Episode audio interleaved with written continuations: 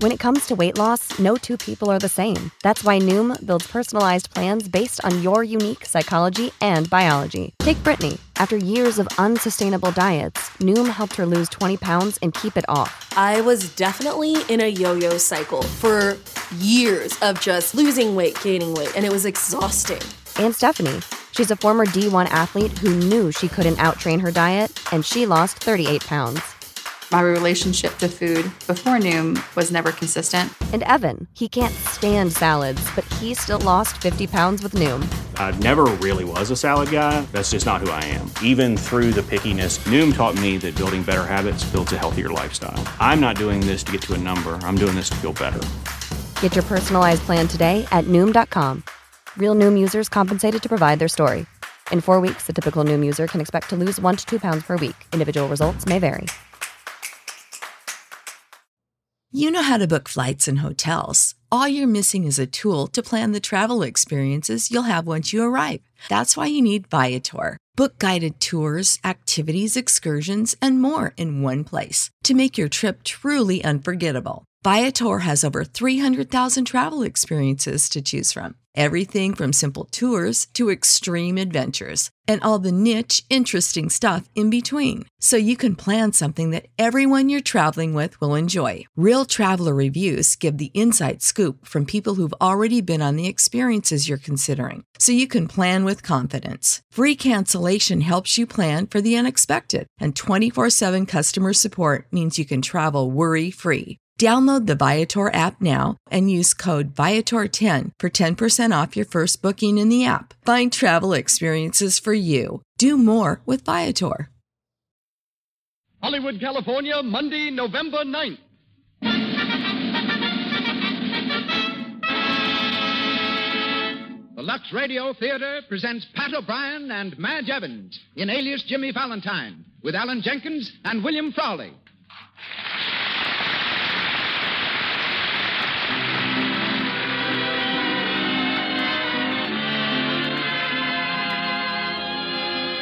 Lux presents Hollywood.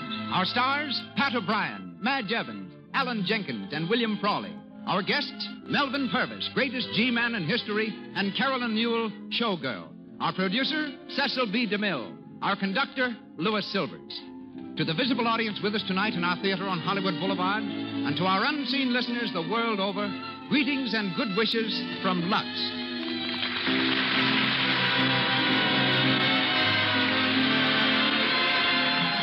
And now, a brief word to the ladies.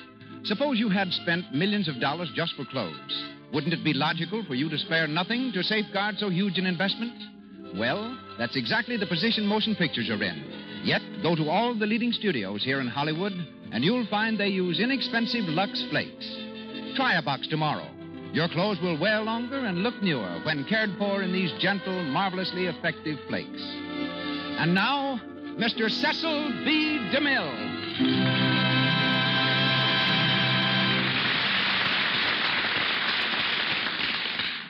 Greetings from Hollywood, ladies and gentlemen. Tonight's play came out of the darkest chapter in the life of O. Henry. Under his real name, William Sidney Porter, O. Henry served a term in the, in the Ohio State Penitentiary. While there, he met Jimmy Connor, the safecracker, who told the author the history of his life, which O. Henry wrote into a short story, and from this, Paul Armstrong fashioned our play, alias Jimmy Valentine. Tonight's Jimmy Valentine, Pat O'Brien, made his debut on the stage as an angel in a Christmas pageant. A rather disastrous beginning because his wings kept falling off. Years later, Pat landed on Broadway and came to Hollywood as Hildy Johnson, the star reporter of the front page. Pat has remained a headliner ever since and is seen next in The Great O'Malley.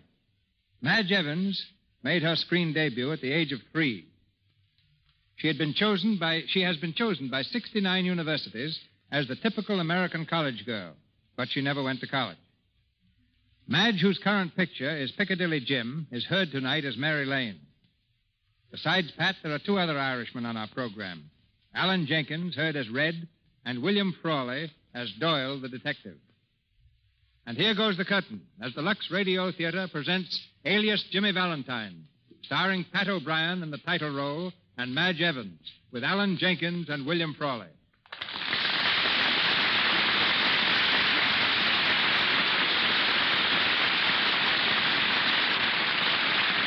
Our story.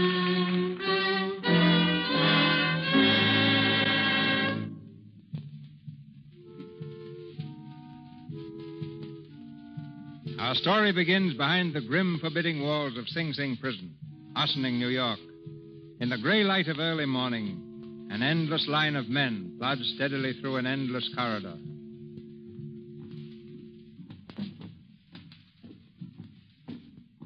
Somewhere in that line is a quiet, easy mannered young prisoner, Jimmy Valentine, number 87403, serving a term for safecracking. As the men near the entrance to the jute mill, the guards keep careful watch. Halt! Number 87403. Step oh out, 87403. Here, The warden wants to see you, Valentine. Go to his office. right away? Right away. Thanks. Ready? Out!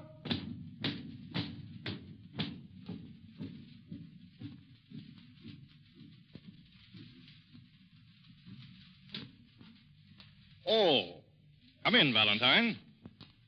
Yes, sir. Guard said you wanted to see me.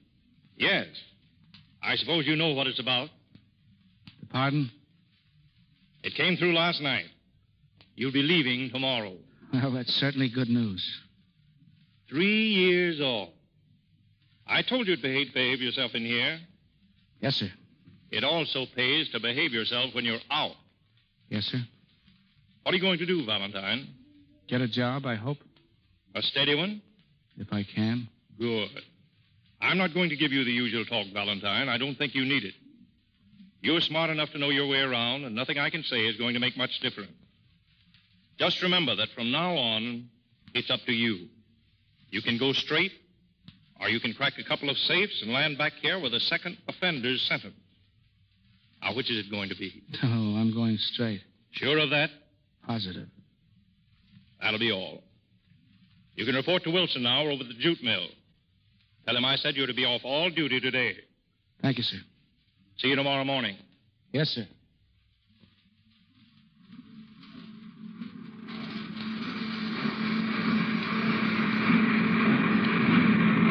Hello, Valentine. Warden sent a report to you. I'm off duty today. Oh, you're going to leave us, eh? Tomorrow morning. Well, take your last look at the jute mill. Uh, thanks. I've seen enough of it right now. I just wanted you to remember what it's like so you won't be itching to get back. Don't worry. I'll be hearing this noise in my sleep for the next ten years. I'm going to get a job in a nice, quiet office where they even put silencers on the pencil sharpeners. Well, lots of luck.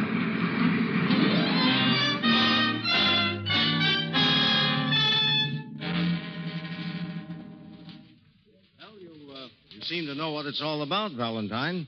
You think you could hold down a job like this? Pretty important. Well, I'd certainly like to try. Well, I'm almost tempted to let you. Uh, where'd you work last? Why, I haven't had a job for a long time, Mr. Nolan. You see, Well, I've been in prison. prison. Yes, I thought I'd better tell the truth about it and maybe. Prison. I'm afraid that killed your chances, Valentine. Oh, but I'm straight now. If you only let me out. I'm sorry. I appreciate your telling the truth, but we won't be able to take you on. Good morning.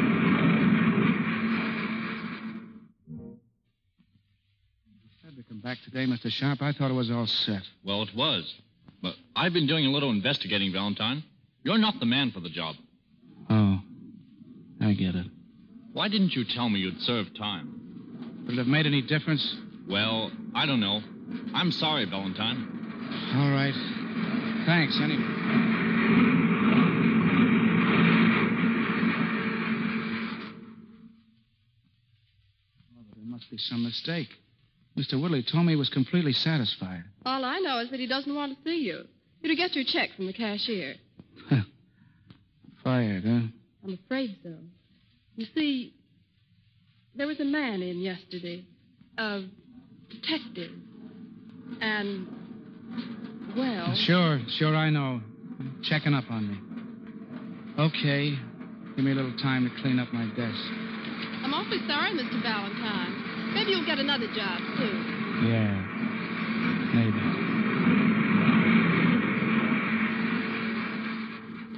May I have some ham and egg toast and coffee? And let me have it. Hurry. Was it black coffee you wanted, mister? That's right. Anything else? There's toast on the breakfast. No, don't bother. Yes, sir? Hello, Valentine. Huh? Well, if it isn't Mr. Doyle. How's the detective business, Doyle?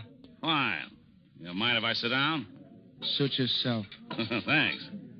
I saw you come in here, Valentine, and thought I'd come over and pass the time of day. Yeah, well, it's nice of you. What time is it? Oh, still a smart guy, huh? I guess being in the big house ain't changed you any. Who sprung you? I beg your pardon? You know what I'm talking about. Who got you out of stir? Oh, oh, the governor. He pardoned me. When? About a month ago. That's great. Yeah, you don't seem very pleased, Doyle. Why should I be? I had enough trouble putting you up there. Sure, you did on framed evidence. What do you mean, framed evidence? Just what I said. I didn't pull that bank job in Danville, and you know it. But you bribed a couple of double crossing stool pigeons to swear they saw me in Danville the night the bank was cracked. You weren't smart enough to get me on your own, Doyle. You had to frame me. Why, you cheap little crook. I ought to sock you right on the chin. Yeah, sure you oughta. But I wouldn't if I were you. You haven't got me in the jug now. I'm a decent, law-abiding citizen. Yeah, well, you won't be for long. I'll slap a big stretch on you if I have to follow you to China. Yeah, but you'll have to get something on me first. I'll take care of that, mister. Wait till you pull your next job. How do you know I'm gonna pull one? How do I know? I get you. You're going to hand me that line about going straight, huh? Well, I'd like to believe you, Valentine. I'd be the first guy to give you a break. But guys like you can't go straight. It's in your blood. You'll be cracking another safe inside of a month. And when you do, I'll be right behind you with a pair of bracelets. All right, copper. But you get this. Until that time comes, I want you to lay off on me. Let me alone. Oh, no. I'm going to keep my eye on you, Valentine. I'm going to watch every move you make. Tell what a nice, pleasant guy you are. Man's got a swell chance to go straight with a flatfoot like you tailing him every minute. I've done my bit, haven't I? Yeah, part of it. What are you talking about? I just told you I was pardoned. I wasn't thinking about the stretch you did for the Danville job. Oh, What I meant was that you never served a day for cracking that safe in Springfield. Springfield. Now, don't play innocent, Valentine. No one ever did find out who was responsible for that job, but we've been digging up a little more evidence lately, and it looks like you. You're daffy. I was never in Springfield in my life. Which Springfield? No Springfield. Wait a minute, wait a minute. I happen to know you were, see? In Springfield, Math. You were there the same night the job was pulled. Yeah, but you gotta prove that, mister. Don't worry, I will. It may take a little time a year, maybe five years. But as long as we're both alive, I'll be working on it. So long, Valentine. I'll see you in the DA's office. Rat. Waitress, Yes, sir? give me a check, will you, please? Okay. Orange juice and two cups of coffee. 35 cents. All right. Keep the change. Thank you, sir.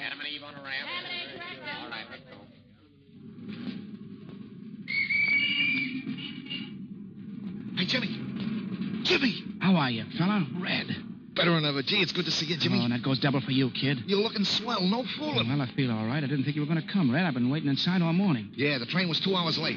I just got in about 15 minutes ago. Then I seen Flatfoot Doyle sitting with you, so I stayed out here. Come on, we can't talk here. We'll go up to my place. Sure.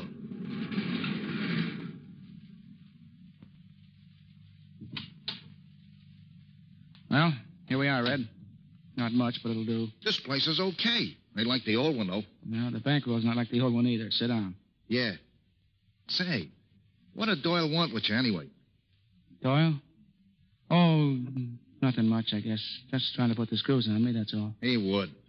Says he's got some new evidence about that Springfield business. You don't think he has, do you? No, I don't think so. Mostly bluff, I guess. Well, Red, what have you been doing with yourself? Oh, I've been doing all right. Little jobs here and there out on the coast. Nothing much to speak of. I've been kind of waiting for you. Yeah. Say, that reminds me. What was all that junk about you going straight? What's that? You know, all that stuff you wrote in the letter about getting a job and going straight. Oh. Oh, yeah, that. Forget it, Red. Sure. I knew you was only kidding. You ever try to be honest, Red? Oh, me? Oh, no. No? Well, it's a pretty thankless job. I came out of stir a month ago with a mind all made up to go on the straight and narrow. I was going to look for a position, a steady one. Doing what? Oh, I don't know. I didn't care much what I did. When I was in the jug. I worked in the jute mill in the morning and on the books in the afternoon, you know, in the office. It taught me a lot about accounting. I thought maybe I could get something in that line. Accounting, huh? Well? Well, I guess I should have known better. I haven't got a chance. Yeah, jobs is kind of scarce. No, Reddit isn't that so much. It's my record. My record and a couple of rats like Doyle. Keep hounding you every minute of the day, every day of the week. Yeah, nice guys, them dicks. Oh, it's not all of them, I guess. Most of the men on the force are all right. They got their jobs and they do them just like you do yours. But You'll always find a few that are looking for a soft job behind a desk and they don't care how they get it. Fellas like Doyle. He's hounding me now for something that happened three years ago. I told him I wanted to go straight, but what difference did it make? He'd like to send me up for life. He's going to follow me all over the map till he does. What are you going to do? I'm going to blow this town on the first rattler I can get. Where you going? I don't know. Sticks, probably, where nobody knows me. I'll change my name, keep on the move till Doyle gets tired of looking for me. Well, what name you going to use, Jimmy? I ought to know in case I want to reach you. Randall. Lee Randall.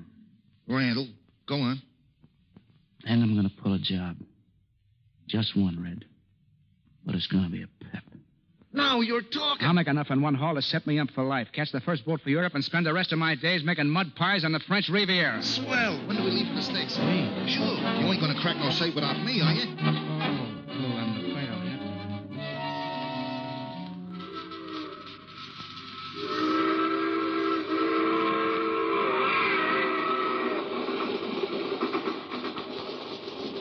All tickets, please.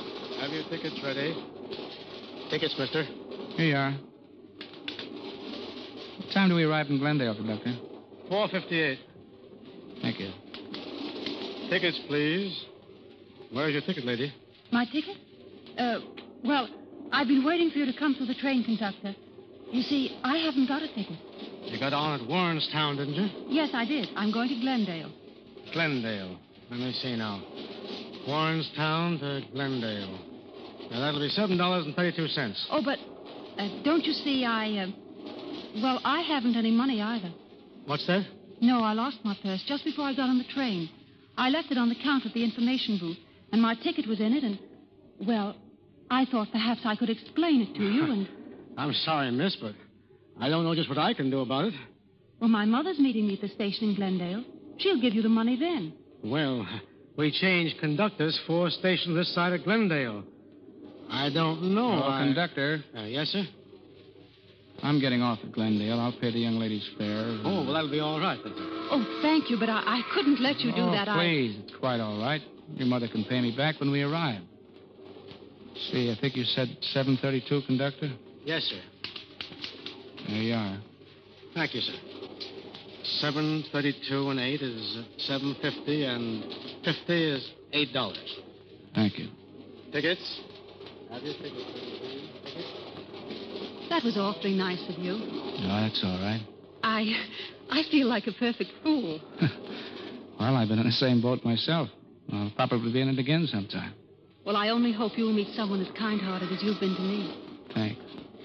I don't know what I would have done, really. I haven't a penny with me. You see, I'm not used to being away from home very much. You live in Glendale? Oh, yes, I've always lived there. That's where I was born. I suppose I ought to introduce myself. My name is Mary Lane. Well, how do you do, Miss Lane? My name is Randall. Lee Randall. How do you do? I'm awfully glad to meet you. I, I guess I ought to be. Uh, you're going to Glendale too, aren't you? Yes, I am. Have you ever been there before? No, this will be my first visit. I thought so. Why? Well, I've never seen you before. It's a very small town. and, Well, you get to know everybody. Do you expect to stay long? Well, that depends. Oh, this is just a business trip. Uh, yes, in a way. You see, I have no business. I am just sort of looking around. You want to invest in something? No, not exactly. I'm going to pull up. uh, I'm going to look for a job. Well, why go to Glendale? Well, I don't know. I just thought I might have more of a chance in a small town. Oh, I see what you mean. What sort of work do you do, Mr. Randall? Well, I'm an accountant. An accountant? Where did you work last? Last? Yes. Well, I. uh, I worked for the state. Yes, state. Oh, uh, a government job. Well, yes, you might call it that. I hope you don't think I'm impertinent asking you questions like this. Oh, not at all. But you see, I have a reason. I. Well, when you said you were an accountant, I thought I might be able to help you. Help me? Oh, yes. Not directly, of course. But I think my father might be able to find you something. I'll speak to him tonight. Oh, no, please, don't bother. But I'd like to. You were so awfully nice to me, and I, I'd feel as though I were returning the favor. At least I could introduce you to him, and even if he couldn't use you himself, it'd be a good contact for you. He, uh, well, he's rather a prominent person in Glendale. Oh, yes? He's the president of the Farmers Bank. Oh, I see. Why, what's the matter? Wouldn't you care to work in a bank, Mr. Randall? Oh, yes, yes. I think I'd feel right at home working in a bank.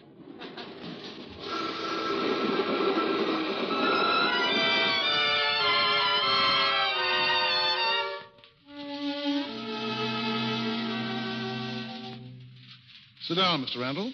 Sit down. Thank you. My um, my daughter tells me that you're looking for a job. That's right, Mr. Lane. I've been looking for one for quite some time. You're an accountant, eh? That's right. You ever work in a bank? No, I haven't. Mary seems to think that I ought to put you on. Yes, I know. She told me she was going to speak to you. I asked her not to bother. Well, you understand my position, Mr. Randall. Why, of course I do. You don't know anything about me. That in itself would be enough reason for not giving me a job. I'm glad you see it in that light. Of course.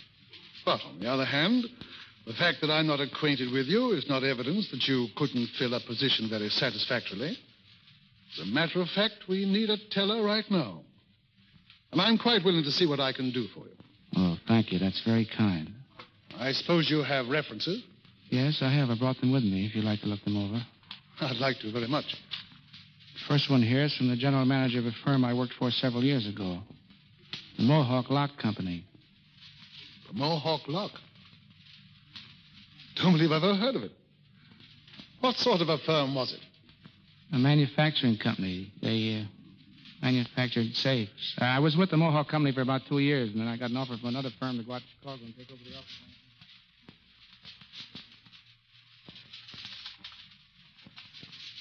Hello? Long distance? You told me I was connected with New York, but. Oh, I am. Thank you. Hello. Hello, Red. This is Jimmy. Yeah. Yeah, I'm up in Glendale, Red. Glendale. And listen, Red, I landed a job. Where you hear? I'm a teller in a bank. Bank. B A N K. Bank.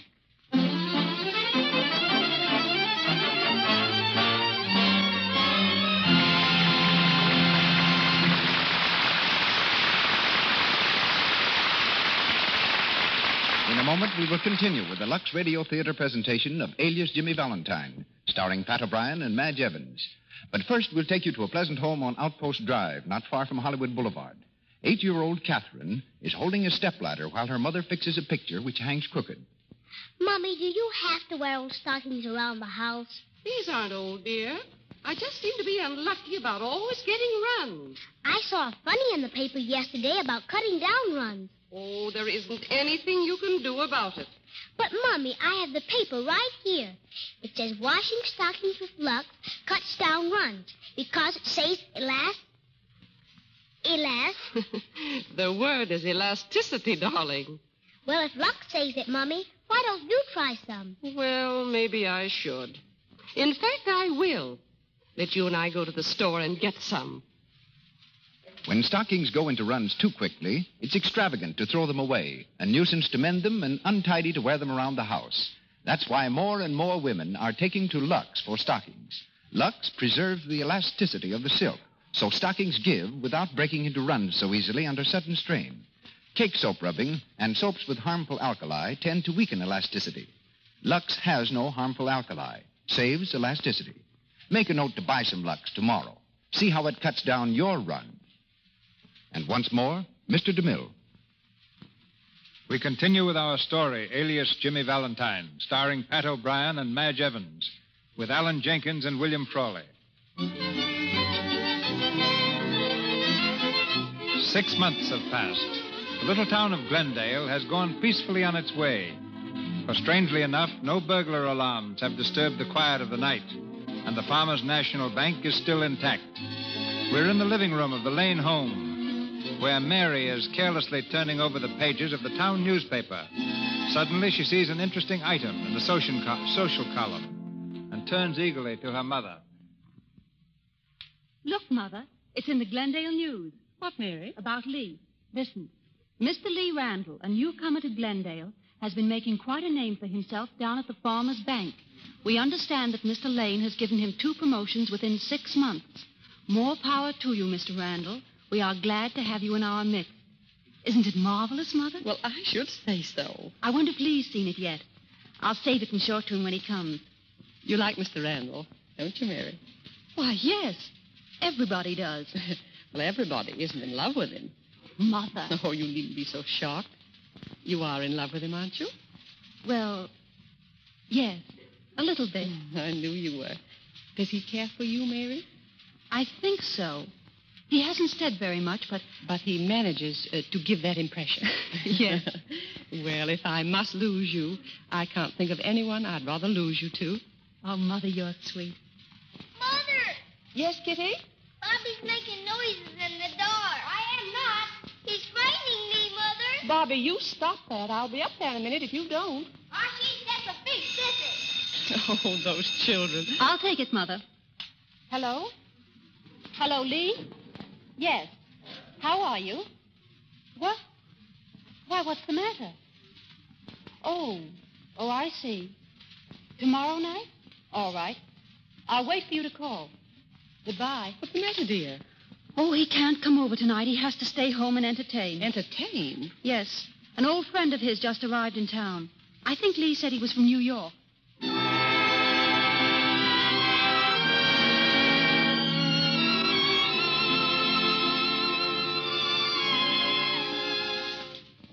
What's it all about, Jimmy? What's eating you anyhow?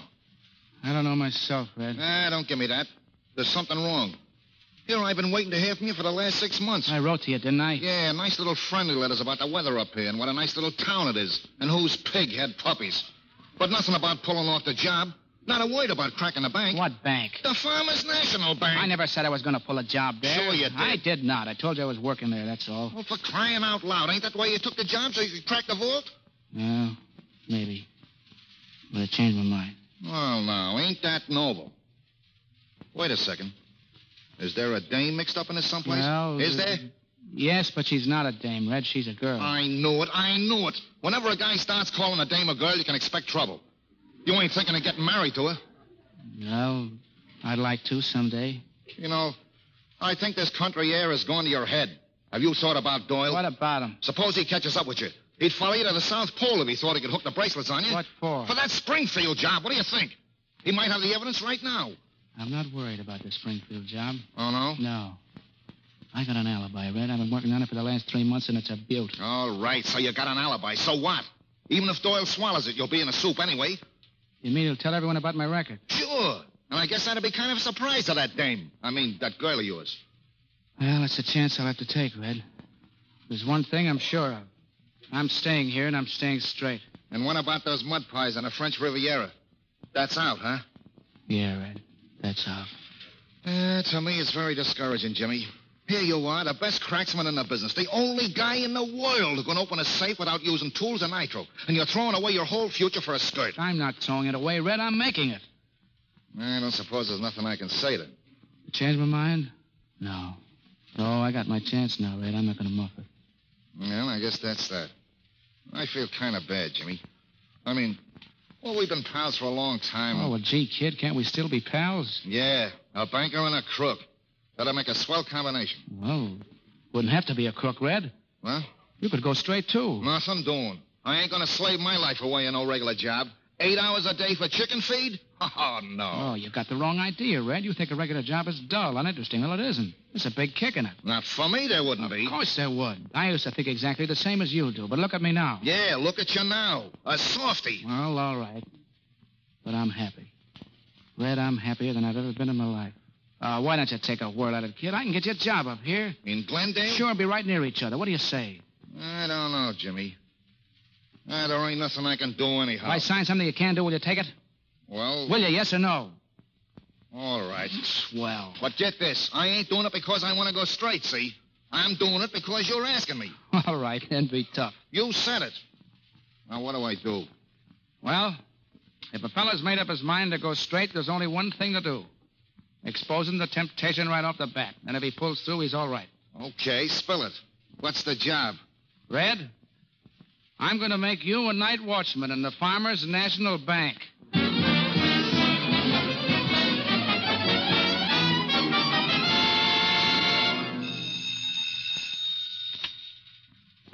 Hello. Randall speaking. Oh, yes, Mr. Williams. Well, you see, I just got to the office. I haven't had time to check on that yet. Suppose you drop in and see me this afternoon. All right. Bye. Good morning, boss. Hello, Red. Come on in. How's the night watchman? I'm all right. Kind of tired, though. Well, say, you ought to be. If you weren't, it might be a bad sign. Hey, I ain't sleeping on the job, believe me. What are you doing around here this time of the morning? You ought to be home in bed. Yeah, but they're just finishing a new vault. I've been helping them put it in. You seen it yet? No, only the blueprints. I hear it's a neat job. It's a pip. Moves like clockwork and safe. Say, I couldn't open that vault inside of a month. Well, see that you don't try, mister. Oh, don't worry, I'm satisfied. No kid. Now you're red on the level. Yep. It's funny, ain't it? Sometimes I don't think I'm the same guy. Yeah, a couple of years can make a big difference. I'll say, look at you. Assistant cashier and all set to marry the boss's daughter. No, she's a great girl, Red. You're telling me? Hello. Oh, yes. Tell him I'll be out there in a couple of minutes. May I come in? Mary, how are you? I just dropped by with Kitty and Bobby. They wanted to see Father. Hello, Mr. Davis. Morning, Miss Lane. I see they have the new vault in already. Yeah, I was just telling Mr. Randall about it. Father's out there now giving it the once over. Yeah? Well, I'll ankle out and see if there's something I can do. Excuse me. Well, how are you, darling? All right. Well, don't I get a kiss? Think you deserve one? What do you think? oh, gee, I'm crazy about you, Mary. Are you? I love you too. No, honey, I can't wait for next month to roll around. Wonder what it's going to feel like waiting up there at the altar while you come walking down the aisle. Stumbling down the aisle. I'll probably be so nervous I won't be able to stand. Look, I've been shopping this morning. Good. What'd you get? Wait till you see. There. How do you like it? Say, that's swell. It's beautiful. What is it? It's material for curtains. I thought it was the bridal veil. It has so, Bobby. It has not. It has so. I tell you, it has not. Kitty, Bobby, what's the matter? Aw, she says the new vault has a radio in it. A radio? Yes, it has, Mary. It has a round thing with numbers. she means a dial on the outside. Isn't that a radio? Isn't it, Mr. Randall? Mm, well, no, Kitty. I'm afraid it isn't, but I'll have one put in if you like it. There you are, Marty. Oh. Bobby, behave yourself. I'm going in to see Father, and if you don't stop acting like a young hoodlum, I'll tell him. I ain't doing nothing. Well, see that you don't. Wait a second, Mary. I'll go with you. I want to speak to the teller about it. Bobby. What? Want to play something? No. Oh, Bobby, come on. Play something with me. Well, all right. We'll play banker. I'll be father and you be somebody that wants to borrow money. No, I don't want to play that. Let's play elephant. You can be the elephant. No! I'm going to be a banker. uh, no, uh, sit down, madam. Why? Don't ask questions. Sit down. All right. I understand you wish a loan, madam. Uh huh. Well, I thought so. Now, how much? How much can I get? No, no, you say a whole lot at first. Fifty thousand dollars. That's a great deal of money, madam. Well, that's the most I could think of. Don't talk that way. You'll be put out for saying things like that. Uh, I suppose you've got some kind of security, madam. Well, I don't know. Uh, sure you have. Uh, you got a farm, haven't you? Oh, yes, I got a farm. Well, how large a farm? A big one. Well, that's good. Uh, now, what grows on this farm? Er, um, potatoes. Anything else?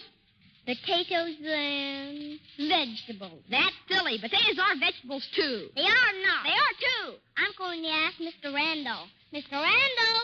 Go ahead and ask him. You'll see. Mr. Randall! Oh, Mr. Randall!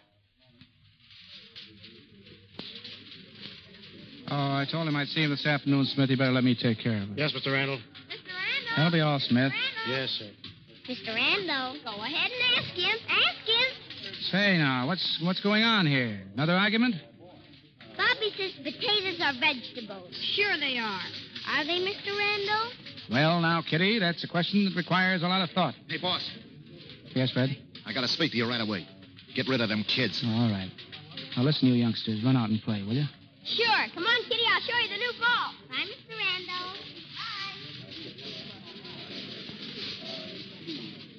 Randall. All right, Red. What's the excitement? Come into the office quick. I gotta speak to you. Well, what's the matter? Plenty. Doyle's here. What?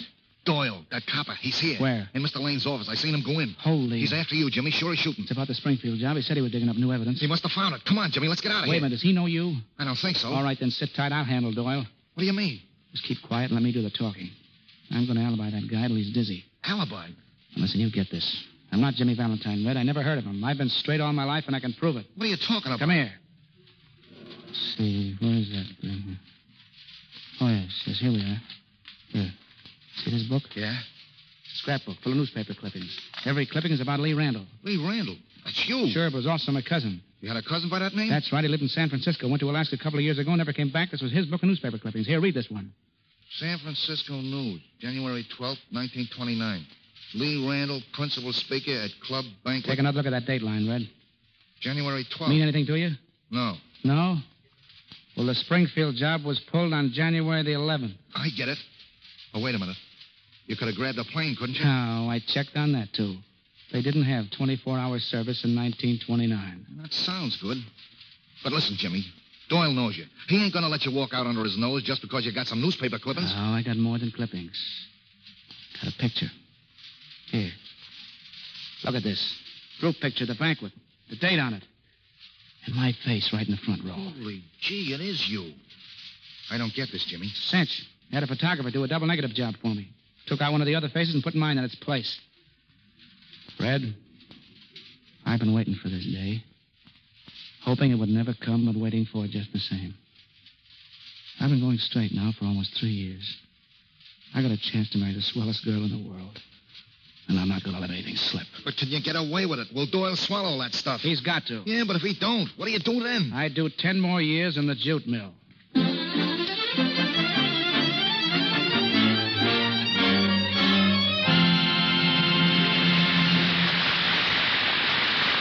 We pause for station identification. This is the Columbia Broadcasting System.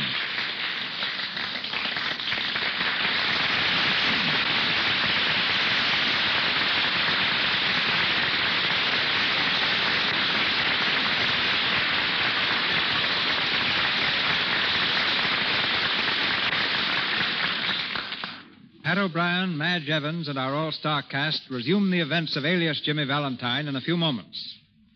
The girl we hear next never made the headlines, but she's an important part of Hollywood, the chorus girl.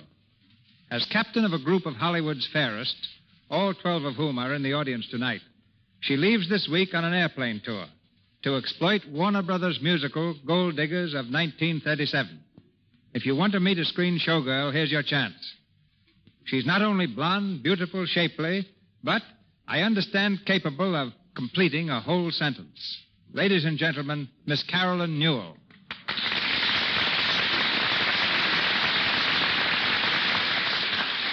Oh, hello, Mr. DeMille. Gee, you're cute. Well, you're not so bad. You, uh, uh, we're, we're on the air, Miss Newell. Oh, just like a radio program? Practically the same. And everybody hears whatever I say? Yes, they do. Oh, goody. Hello, Jack. Hello, Mortimer. Just a Hello, minute. Mr. Jacoby. Just Oh, Hello, a Ed. minute. Hello. Don't say anything until I ask you a question.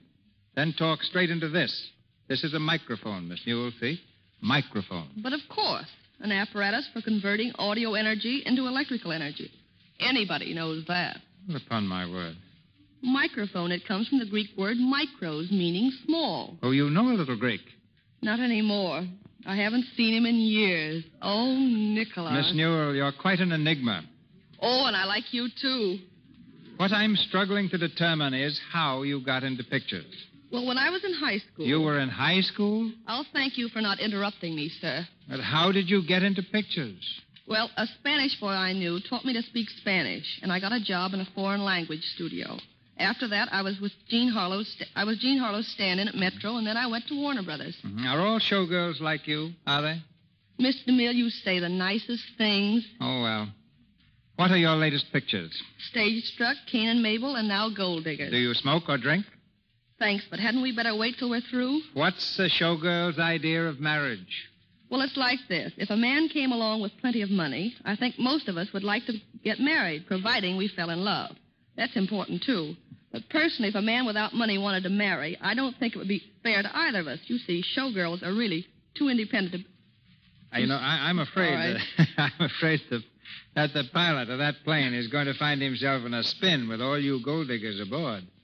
Do you like the idea of flying? Swell, the only trouble is that with 12 of us in one plane, there won't be much room left for clothes. But we know how to take, get around that. How? Did you ever hear of Lux Flakes? No, sounds familiar. They solve our problem. Each night when we stop off at a hotel, we do a little washing with Lux Flakes. We use Lux all the time at the studio for our sweaters and costumes, and we use it on our trip, not only for convenience, but because we want to look our best always. You ought to try it sometime. I will. Sounds like lots of fun. Yes, indeed, Mr. DeMille. This has been lots of fun. If I haven't given the audience a very concrete idea of what a Hollywood showgirl is really like, maybe it's because we're actually no different than other girls. No smarter and, well, I guess no dumber. Just trying to make good and waiting for the right man. Thanks loads and good night. Good night, Miss Newell.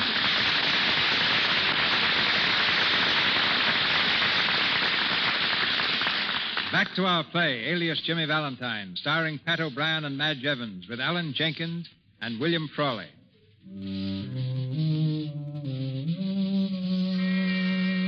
It's just a few minutes since Jimmy learned that Doyle was in the bank looking for him. Alone in his office, Jimmy is pacing the floor nervously. The door opens, and Mary enters hurriedly.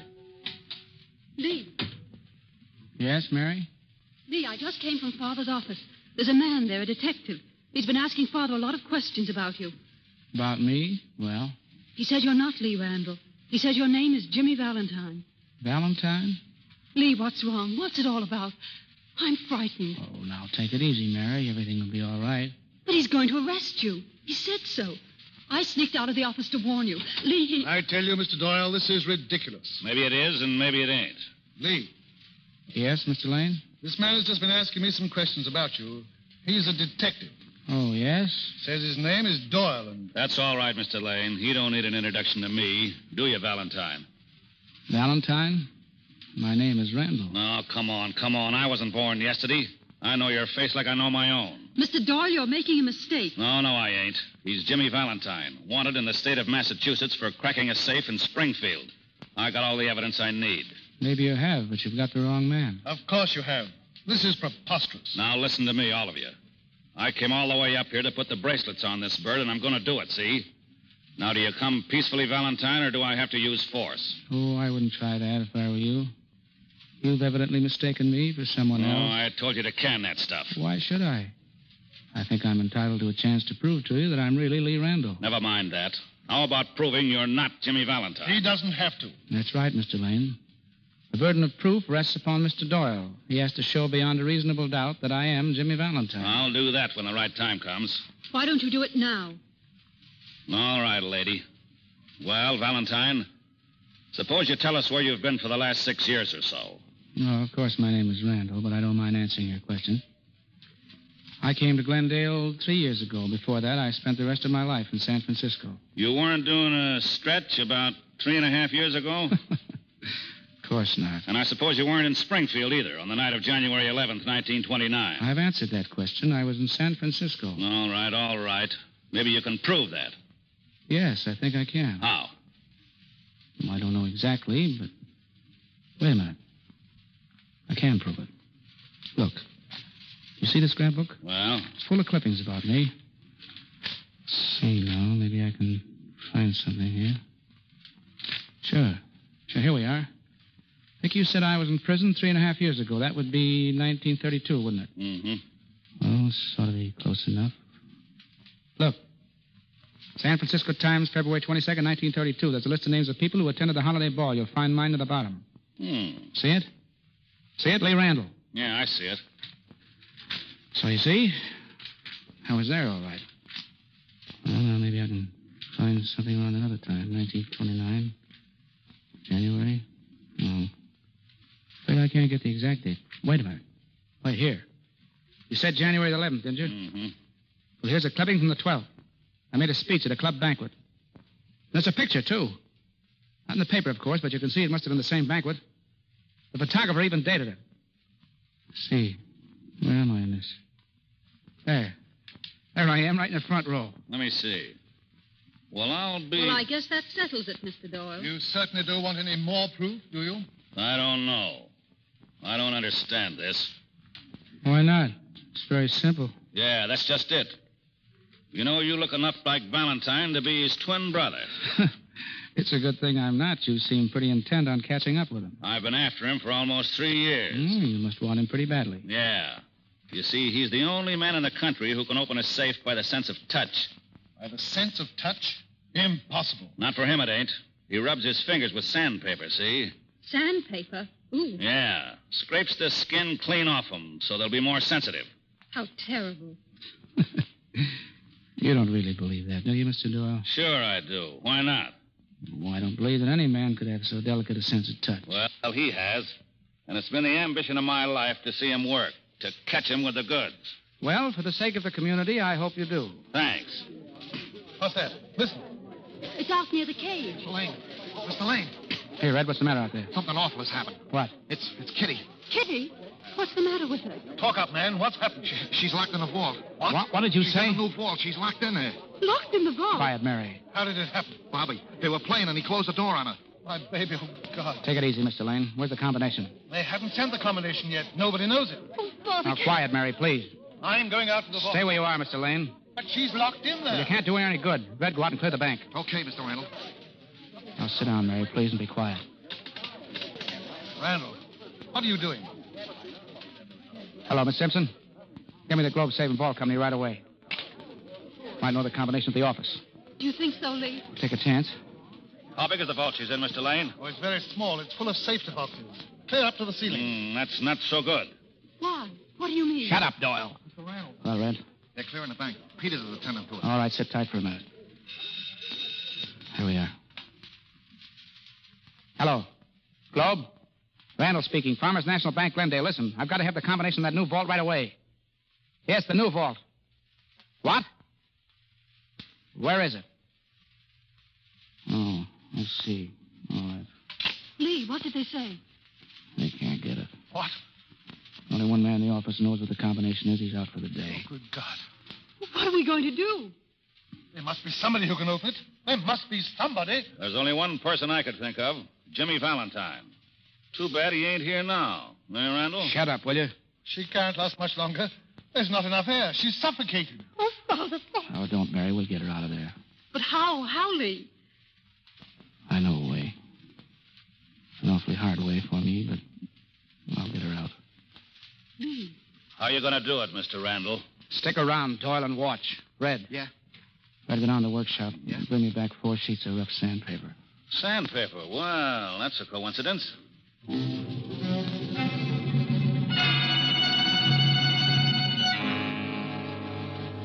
Mary, you must be quiet. You can't work if you do that. Yes, Father.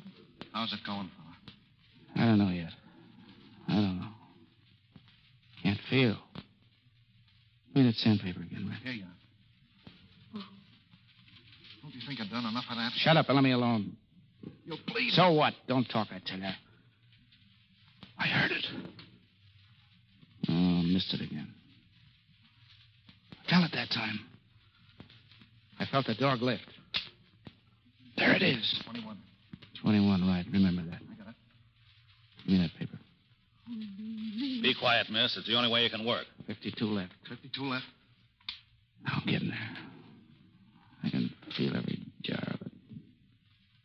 How many bolts has door got, Red? 12. Twelve. Here we are again. This is eleven. I think I know this rotation. Right. Oh, Randall, are you getting In a minute, Mr. Lee. What's that? Stop it, kid. Stop Don't waste your lungs, Red. Keep your nerve. Forty-two. 42. That's what it ought to be. Now. One. One. It's your rotation, all right. Ten off the first. Arm two, three, and back. Now. One more, Red. Stop. She might be dead. Oh, no. Wait a minute. Wait a minute. Here it is. Pull it open. Get that door open. Here it comes. Kitty, Kitty. Here she is on the floor. Give it to me. She's dead. No, she's breathing. She'll be all right. Get her down to the doctor now. Quick. Someone come with me. Red. Help carry her. Sure. Let me take her, Miss Lane. And don't worry. She'll be all right. Just take it easy now. Oh, Lee. Look at your poor fingers. Huh? Hello. Oh, yeah. Oh, they're all right. That was a neat job opening that safe. Hmm. Yeah, wasn't it? Guess you win after all, Doyle. I'm ready to go with you. Go where? Massachusetts. oh, no. I ain't going to Massachusetts. I ain't going any place in particular, and neither are you. She needs you more than the state of Massachusetts. What do you mean? I mean that you were right, see? I made a big mistake a few minutes ago. I thought you were Jimmy Valentine. Ain't that a riot? Well, I guess I'll run along. I don't suppose we'll ever meet again, Mr. Randall, so I'll say goodbye for good. But wait a minute. Just to return your respect, Jimmy, don't think I fell for that double negative photograph. So long. Oh, Well, He. He's gone. yes. but He knows who I am, Mary. So do you. Yes, darling. Your name is Lee Randall. Alias Jimmy Valentine. Lee Randall. And we're going to be married next month. You mean that? Oh, you know I do. Gee, that's funny. I told Red once I was going to crack one more safe. I guess that was it.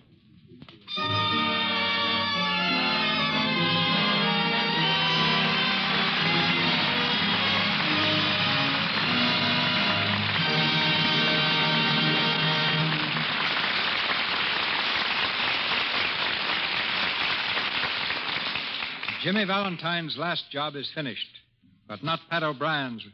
With Madge Evans, he returns shortly to the microphone. In the annals of law enforcement, no name struck greater fear in the hearts of criminals, or will be remembered by this nation with greater gratitude than that of Melvin Purvis.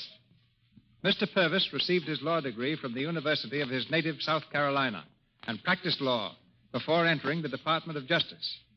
Though he was less than five feet nine inches in height and weighed not quite 130 pounds, he became head of the Chicago office of the Federal Bureau of Investigation, the powerful organization which waged a relentless battle against such wanton outlaws as Pretty Boy Floyd, Babyface Nelson, Vern Miller, the Tui, Carpus, and Barker gangs, Vern Sankey, and John Dillinger. Today, Mr. Purvis is an attorney in San Francisco, as quiet and soft spoken as when he proceeded to rid the country of its public enemies. Ladies and gentlemen, Mr. Melvin Purvis.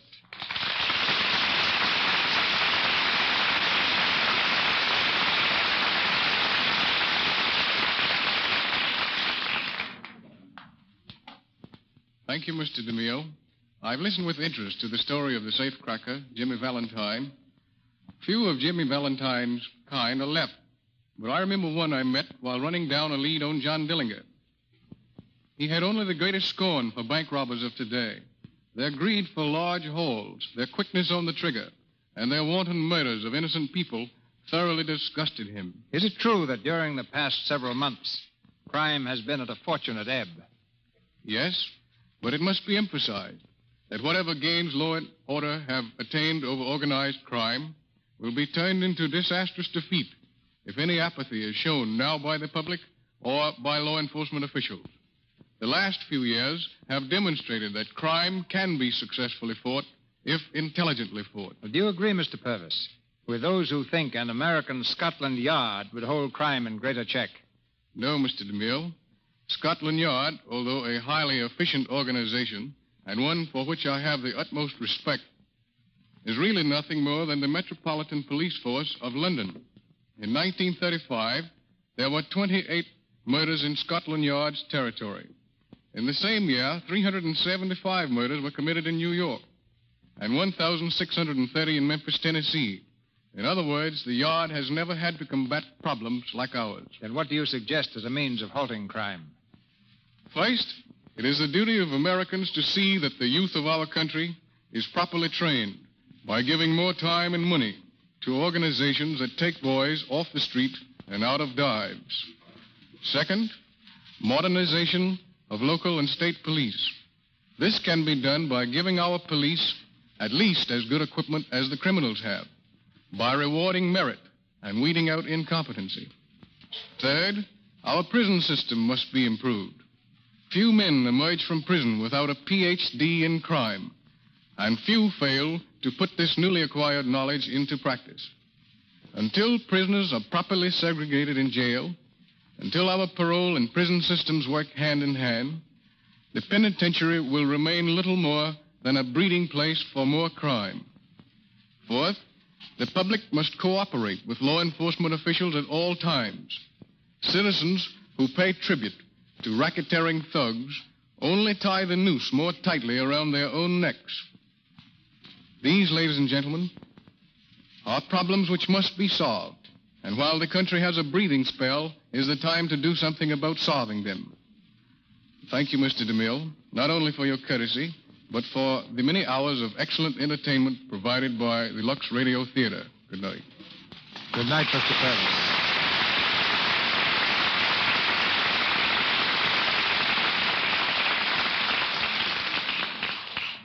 And now, let's get our Irish up and bring Pat O'Brien back to the microphone with Madge Evans.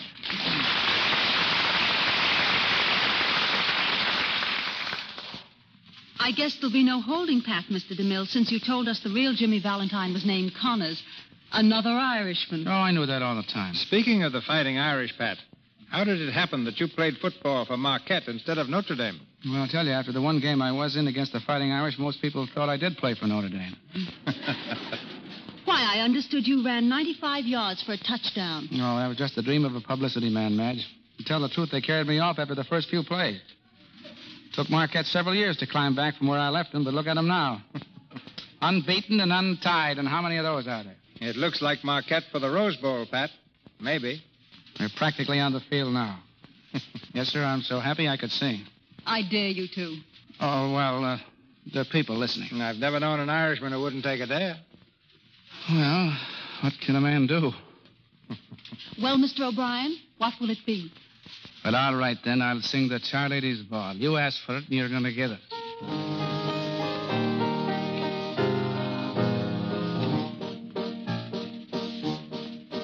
At the Char Ladies' Ball, people said one and all, You're the belle of the ball, Mrs. Mulligan. We'd one steps and two steps, and the devil knows what new steps. We swore that we'd never be dull again, be dad. We had wine, porter, and Jameson. We'd cocktails and cocoa and all. We'd rumbas and tangos, half steps and fandangos, the night that we danced at the Char Ladies' Ball. I made it.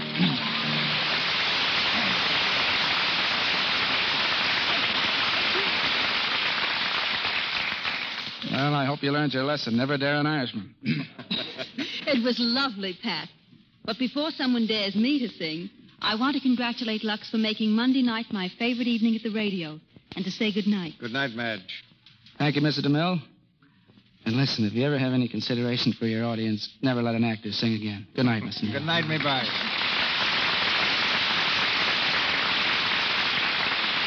Thank you, Miss Evans and Mr. O'Brien. Ladies and gentlemen, this is your announcer, Melville Ruick. Next week's program will be announced shortly by Mr. DeMille. Mr. O'Brien, Miss Newell, and Mr. Jenkins appeared through courtesy of Warner Brothers. Miss Evans, Metro Goldwyn Mayer. Mr. DeMille and Mr. Frawley, Paramount. And Mr. Silvers, 20th Century Fox, where he directed music for the new film, Lloyds of London. Four and a half year old Joan Field, who plays the part of Kitty, appeared through courtesy of B.P. Schulberg, her discoverer. And now, Mr. DeMille. I look forward to next Monday night as a highlight in the history of the Lux Radio Theater. The event will be the presentation of Noel Coward's delightful romance, Conversation Piece, a musical and dramatic play which takes place in France and England during the Napoleonic era. Our stars, Miss Lily Pons of the Metropolitan Opera and Mr. Adolphe Mongeau.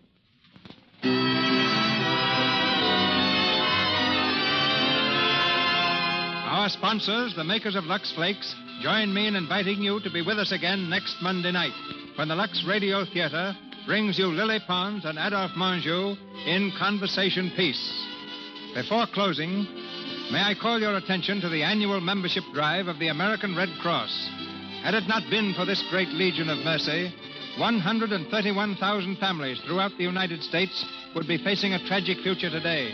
The Red Cross has rebuilt and repaired homes, provided food, clothing, shelter, and medical attention for the victims of 105 disasters this year. Millions of Americans are enrolling in the Red Cross in order that its service may continue. Won't you please share in the Red Cross work? Contribute your dollar and enroll now through your local chapter. This is Cecil B. DeMille saying good night to you from Hollywood. This is the Columbia Broadcasting System.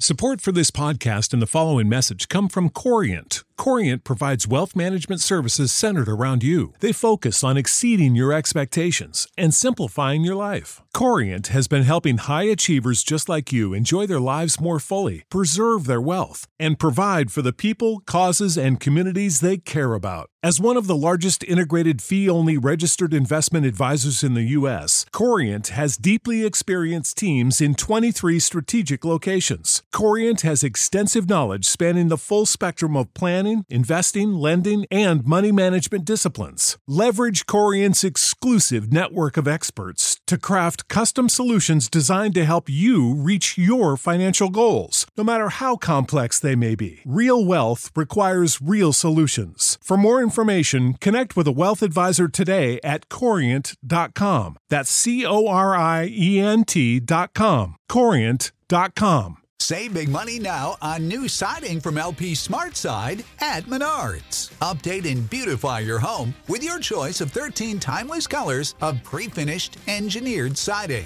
It's durable and includes a Sherwin Williams factory finish paint warranty that means no painting for years to come. View our entire selection of siding from LP Smart Side today. And don't forget to check out our flyer on menards.com for all the great deals happening now.